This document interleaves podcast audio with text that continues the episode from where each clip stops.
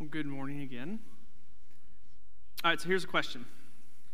It's rhetorical, so you just just think through it. Um, when was the last time you phoned something in? Do you understand my reference? Phone something in. It's to to complete a task, an obje- objective, with little enthusiasm or effort. When was the last time that you phoned something in? When was the last time you were at work and you were like, "I'm here." I'm really not. I'm just going to keep pushing this button. Five o'clock will be here soon. When was the last time you phoned something in?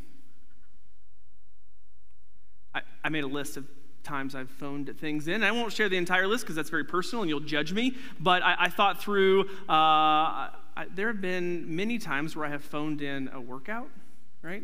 If you've ever seen me work out or worked out alongside me, it's like I'm moving in slow motion. I, I, can't explain it. Like that's just how my body operates, and I, I, just go. I go. I think slower when I work out than in regular time. I phone them in. Um, I'm not super proud to admit this, but but there have been times where I have phoned in conversations. Uh, and I love my wife with all of my heart, but I, I would, would be lying if I said I've never phoned in a conversation with her. Now, to, to my defense, I I don't really want to talk about my feelings in the bottom of the ninth or when Kentucky's, you know, down by seven. Like, I don't, I, that's, that's, I'll phone that conversation in. We'll pick it up later on. When was the last time you phoned something in? One of the things that I crave more than anything else in my life is authenticity. I crave it. One of the, draw it's not even a drawback it's, it's just something i've learned that being a pastor when you tell someone that you are a pastor oftentimes they will uh, kind of change the way they talk uh, I'll have people that will actually, I'll watch them process how many profanities they have said in the conversation previous to when they found out that I was a pastor. And then they'll completely change the way they talk. And so it, it's actually kind of a relief when I'm with someone and they just they don't change. Like if they were cussing before they knew I was a pastor and they cuss after, I'm like, okay, at least you're being real and authentic with me, and I value that. I value authenticity. When was the last time you had to um, fake it until you made it? When was the last like so so your your tank is is is just too empty the body aches, the soul hurts, and all you can do is pretend. When was the last time you had to, to fake it until you make it? When you, you smiled when everything inside of you wanted to cry. When you shook someone's hand when everything inside of you wanted to throat punch them. We can be real here. When was the last time you had to fake it until you make it? So, with those questions swirling in your mind as you're processing that, uh, last week we started or continued the conversation through the book of Nehemiah. And, and I said that, that we, while we have moved past it in our kind of fueling the fire, so we as a church family were reading the Bible together through the year, and, and, and, and we said that we would preach on what we read, and, and this is kind of one of the exceptions. So we've long since passed Nehemiah, but there were a couple of times that I was reading the book of Nehemiah that I had an encounter with God that I just, I, I couldn't, I couldn't in good conscience just pass over it. And so I've asked it would be okay if we just paused here for a couple of weeks and, and we sit in some of the stuff that God is showing me. And this particular encounter I had with God was one that was rather painful, very, very uncomfortable.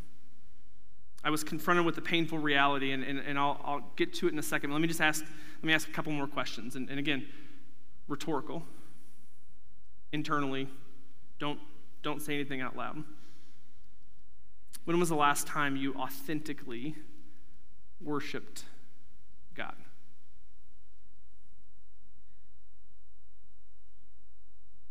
How often do you phone in your worship? How often or how many times do you step into a time of worship and you're simply faking it until you make it? If you had to rate your fervency and energy by which you worship on a scale of 1 to 10 and like like 10 being throne room of heaven goosebumps like you're just all in and 1 being obligation and guilt Where do you find yourself on that scale? Are you a accidental worshiper or an intentional worshiper? Now, there are times, and I've, I've had incredibly powerful times of worship and encounters with God that I, I believe have been completely accidental, at least in far, as far as I was concerned. Like, God caught me completely off guard. Like, I walked away from the encounter, I'm like, I was not expecting that. That was awesome. But how often do you depend on the accident to occur? How often do you walk into a situation without being intentional as it pertains to your worship? Let me, let me read a verse and, and, and you just tell me what this does to you. Tell me if this is a verse you're like, that's not me, or it's like, woof, that wrecks me to my core. Isaiah 29 13. These people, this is the Lord saying, these people come near to me with their mouth and honor me with their lips, but their hearts are far from me. Their worship of me is based merely on human rules they have been taught.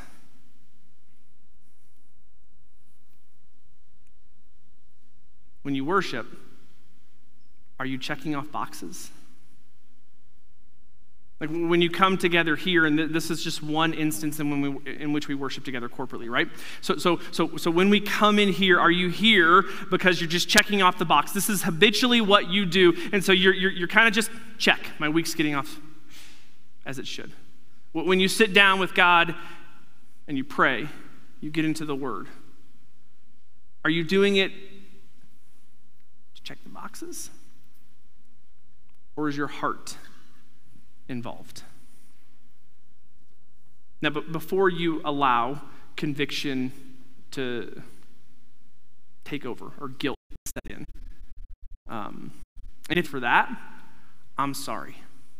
I've let you down. So, what does it look like then?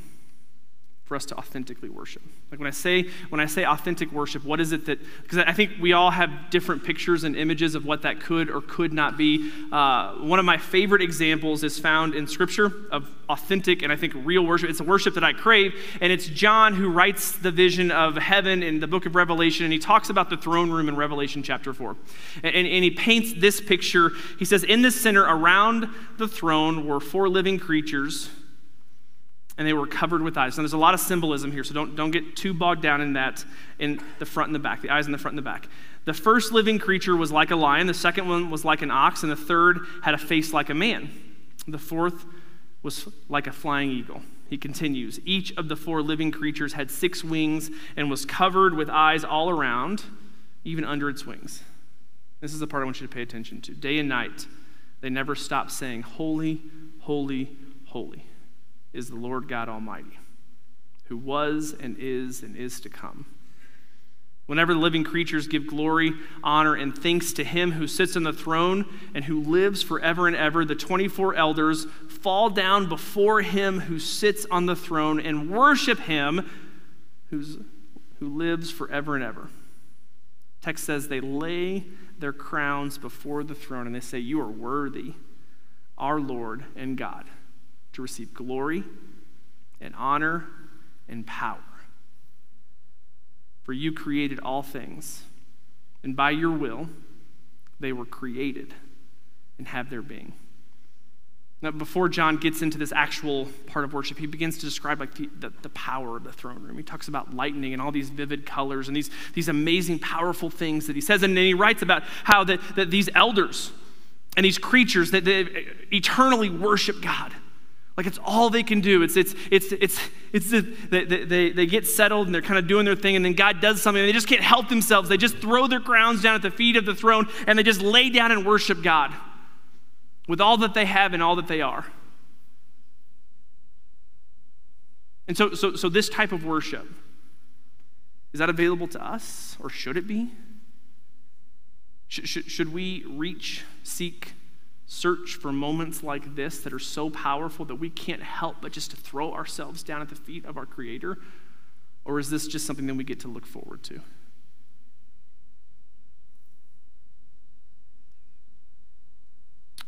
So in Nehemiah chapter 8, the nation of Israel has, um, they've got a lot going on for them. A lot. Like the people have been released from captivity and exile. They're back home. The temple has been rebuilt. The wall was finished in record time. Like what should have taken months, if not years, was erected in 52 days, if I, if I remember correctly. Like things are good. And they're going to prepare for a time of worship. And so Ezra, the priest, and Nehemiah, they, they begin to gather things in order to have this time of worship. One of the things that, that, that I think is a requirement for us to step into authentic and intentional worship is, is, a, um, is a purpose, a reason. And we'll get into the text here in a second, and I'll, I'll kind of walk through what that was for them. But, but I, all too often, I think we approach worship without a reason or purpose in mind. Like, like, like, like we just kind of come in and we go through the motions we check our boxes. And the reality of who we are and where we stand in the presence of our God is, is that every single one of us has a reason and has a purpose. And the beauty of having an intimate relationship with our Creator is that, that I think our reasons and purposes could be different. Maybe it's that while you were still sinners, Christ died for you. That's a really good reason to worship. Maybe we worship because the wages of sin is death, but the gift of God is eternal life. Like that, that's an incredible reason to worship. Maybe it's simply that you have air in your lungs, that you are here, that God has given you this day, this moment, this time. That's a reason to worship. Maybe it's more specific. Maybe it's that God has given you kids, a family, and you're grateful for that.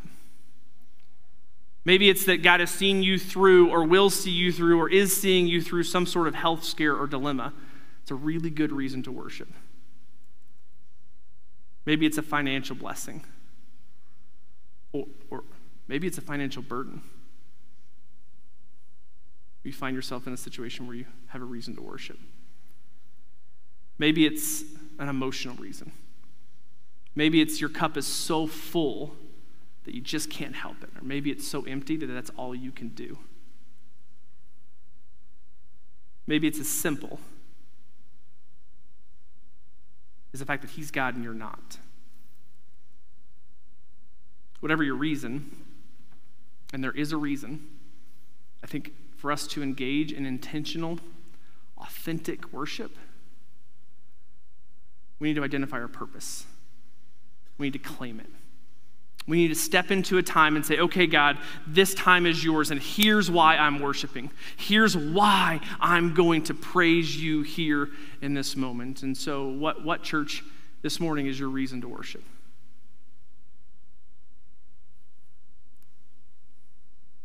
What is it? So, the nation of Israel, they're feeling really good. They're on a spiritual high. Things are going great.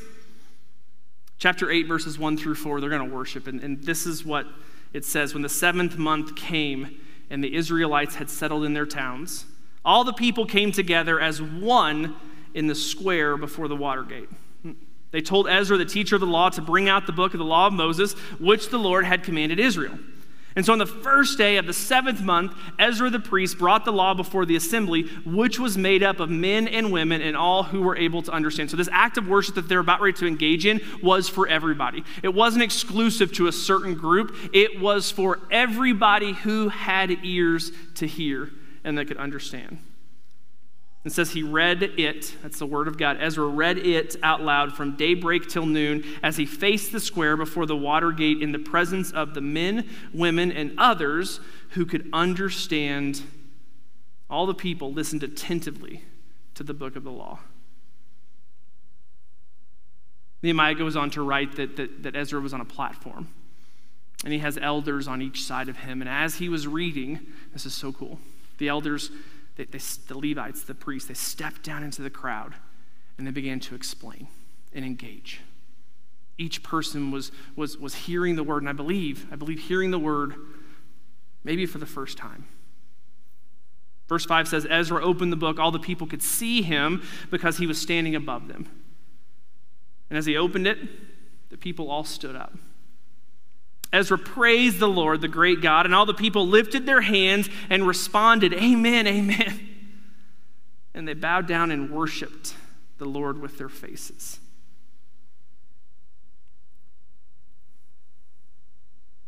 You'll note as we read through that text the engagement, the encounter that the people had with Ezra. They, they, they were shouting, Amen, raising their hands, praising. I went to a church in, in Texas that, that had a lady, and as I tried to in, imagine what this situation was like, had a lady that always sat kind of in the front row, uh, and every time when the pastor would preach, she would just the entire sermon say, Come on, preach, come on, amen, come on, preach it. And I think, I think that's what was happening there. Ezra began to, to, to, read the word of God out loud. And instead of people getting glossy eyed, instead of people checking their watches or, or pulling up their iPhones and checking Facebook, uh, thinking about what it is they're going to have for lunch, they were all in. They were hanging on to every word that Ezra had to say. For hours, they wanted more. They craved it. You see, see once, once you've identified your purpose and your reason for worship, like I, I, you can't stop there. I believe, and I think we're seeing here in the text, that authentic, intentional worship happens when you, when you lean in. Now, this is often an overused term in the church. Uh, we, we, we chuckle about it because pastors always just say, come on, lean into me now. Lean into me. That's not, that's not what I'm saying. But there, there needs to be a posture of being willing to receive this thing that God has for you. I am so guilty, so guilty of being preoccupied with everything that life has thrown my way that, that, that, that I, I kind of sit back and I wait. And then I wonder, man, wonder why God didn't show up. Wonder why he didn't, he didn't do in my life what I really hoped he would do. So the people here in this text, like they, they were craving the word of God. And their posture, their posture represented that. They, they stepped in, they put the distractions aside and they said, Okay, God, I'm here. I'm listening. I'm ready for you to speak. Church, what's your posture when you worship? What's your posture? And, and, and, here, let's talk, we'll start here. So when you're here, what is it? What is your posture? Are, are, are you looking around? Are you, are you thinking about other things? Are, are you on your phone? Are you, are you looking at your watch? Are you thinking, man, when is this guy going to be done? I want to go home and eat? Or, or is it one where you, you remove me from the equation, Aaron, and you listen to what God has to say? Or what about when you're outside of the walls of this church? And I, I hope, I hope that this is not the only time that you engage in worship. I hope you have more than an hour a week of worship. But when you're outside the walls of this building, what does it look like? What's your posture look like? Are you squeezing God in? Giving him 30 seconds here, 30 seconds there? Are you, are you pushing everything off of your desk and saying, okay, God, this time is yours. I am yours.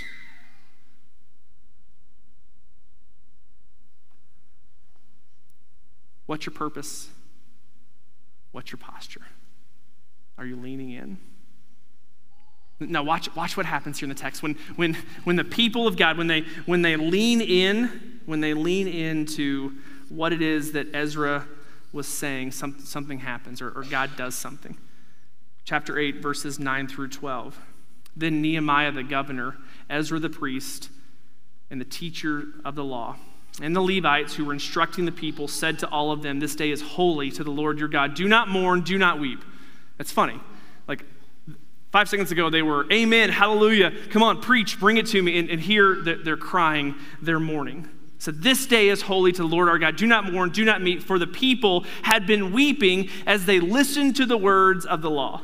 Nehemiah said, Go and enjoy choice food and sweet drinks, and send some to those who have nothing prepared. This day is holy to our Lord. Do not grieve, for the joy of the Lord is your strength. The Levites calmed all the people, saying, Be still, for this is a holy day. Do not grieve. Then all the people went away to eat and drink, to send portions of food, to celebrate with great joy, because they now understood the words that had been made known to him. So, so something happens as they begin to lean into God's word. And I believe, uh, for me, one of the greatest deterrents for authentic, intentional worship in my life is the propensity for those moments to get really real, really fast. And I don't like it. See, what happens and what happened to the nation of Israel here is that all of a sudden, the veil had been lifted off of their eyes. They had been living life. They thought they were doing okay, thought they were doing good. And as they heard the word of the Lord being read over and over and over again, all of a sudden it became abundantly clear how deficient they truly were. And they were wrecked by it. They were heartbroken. We're supposed to be doing what? We're supposed to, what? Huh? I have not done that. And they were destroyed by it. And they couldn't help themselves. They broke down. They were crying and they were weeping and they were mourning. And all of a sudden, this amazing thing, this exciting thing, it, it just it, it turned just heartbreaking. Heartbreaking. And then it says, it says that don't cry though, because the joy of the Lord is your strength. Now, we, we've heard that verse. In fact, that, that might be posted on some of your homes. Like we, we have it on dish towels, we paint it on walls. Like we love that verse. It's an incredible verse. You stop to think about what the joy is in that sentence. It's an odd thing for Nehemiah to say, or Ezra to say. The joy of the Lord is your strength, as people are sitting there crying. what is it that's bringing joy? I believe wholeheartedly wholeheartedly. It was at that moment that people began to reconcile themselves to God, and that's all he's ever wanted. Everything that he's done and everything that he will do is, is, is to draw them back into a relationship with him. He says, Come to me, come to me. And when they finally come to him and they begin to see how deficient they were, it brings him joy because he's like, That, that, that is the first step in reconciliation. Come to me. People began to see that. And the text continues. Chapter 1, chapter 9, verses 1 through 3. On the 24th day, the same month, the Israelites gathered together. So this is after they had kind of processed everything that they had gone through. They were fasting and wearing a sackcloth and putting dust on their heads. Again, still grieving and still mourning. Those of Israelite descent had separated themselves from all foreigners, and they stood in places and confessed their sins and the sins of their ancestors. They stood where they were and read from the book of the law of the Lord, their God, for a quarter of the day. And they spent another quarter in confession and in worshiping the Lord their God. So, so, so they they stepped into worship intentionally and purposefully. They had a reason to worship. They leaned into God's word. They allowed God to speak to them personally. And That created this, this deficiency.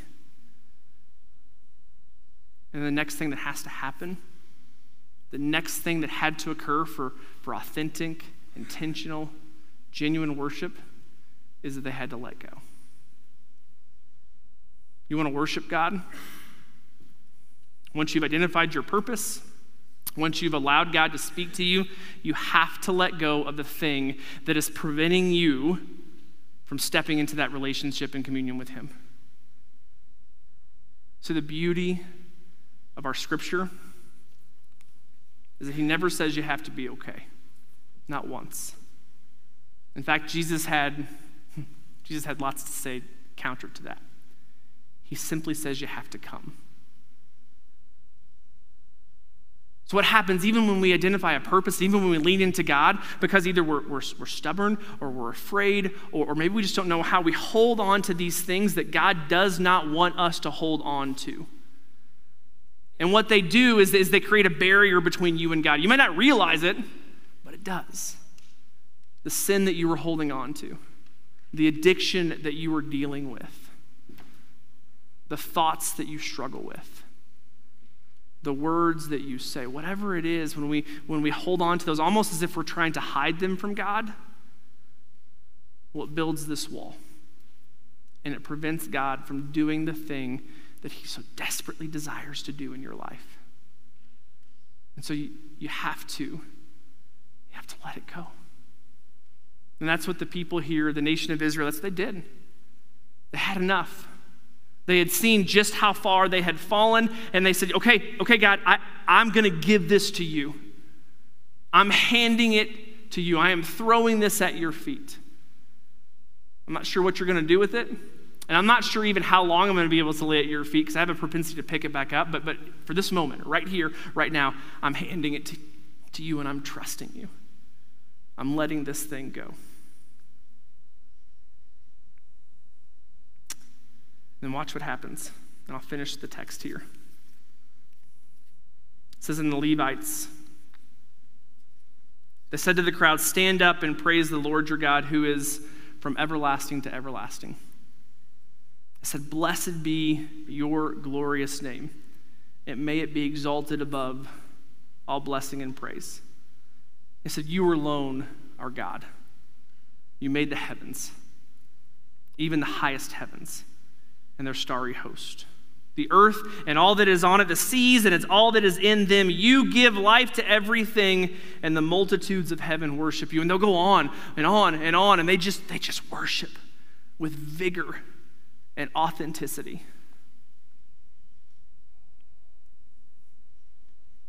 I am afraid.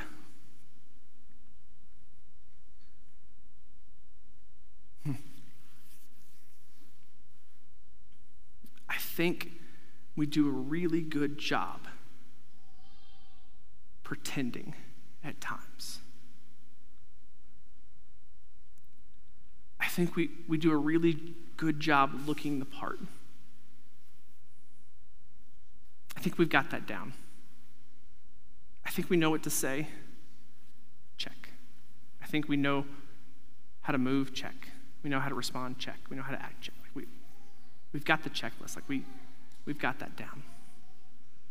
But my fear, my fear, and this was the encounter and the, the, the thing that God and I have been wrestling with all week, is that in, in pretending or in looking the part, have I, like Isaiah wrote, have I moved my mind and my body over here and I've left my heart over here? Have I stopped authentically worshiping? See, the thing, the thing about authentic worship is that sometimes it's messy and it's not glamorous. Sometimes we, we look a way that mm, it's not how we like to look.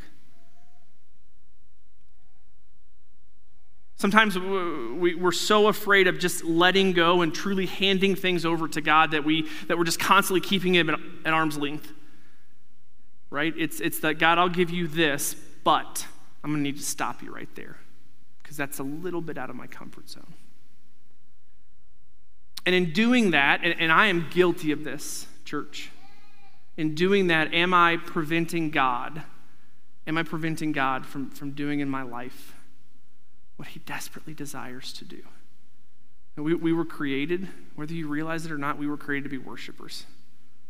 That's why you're here. That's why God made you to be worshipers. And, and, and, while it can happen on accident, what does it look like in our lives if we become really intentional and purposeful in it? Like, like we, we make it a practice and not something that just happens to us. Where, where we, where we're intentionally every day say, God, here's the reason I'm worshiping you today. I'm giving this day to you because of this right here. When, we read the word or we're listening to worship music, we, we lean into it. We don't take a passive approach.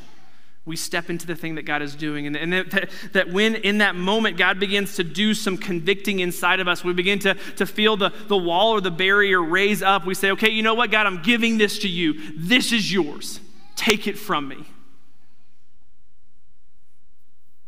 What happens? What does it look like for us to intentionally and purposely worship? We're going to take a moment and we're going to put into practice what we've just talked about. And so the worship team wants to come back up. We're going to we're going to sing two songs, two and a half songs, a little bit different. One song is a little bit newer, and one is a, uh, a hymn that, that, that you know. But I want you to take the next five minutes or so and intentionally and authentically worship. Put into practice what we talked about. And so, so maybe that's you standing up, throwing your hands up, and singing as loud as you can. If you can't sing, that is okay. I can't either. We'll be off key together. Maybe it's, it's simply kneeling or, or sitting or bowing and, and just praying and, and handing over the thing that God is just asking for. Maybe, maybe this is all new and you, you want to worship for the first time. Maybe you're ready to ask Jesus to be Lord and Savior of your life. And, and if that's the case, I want to pray with you. I want to meet with you. I'll be over here. Pastor Jarrett will be over here. Come up. Let's see what God does here as we worship Him together. Let's, let's stand.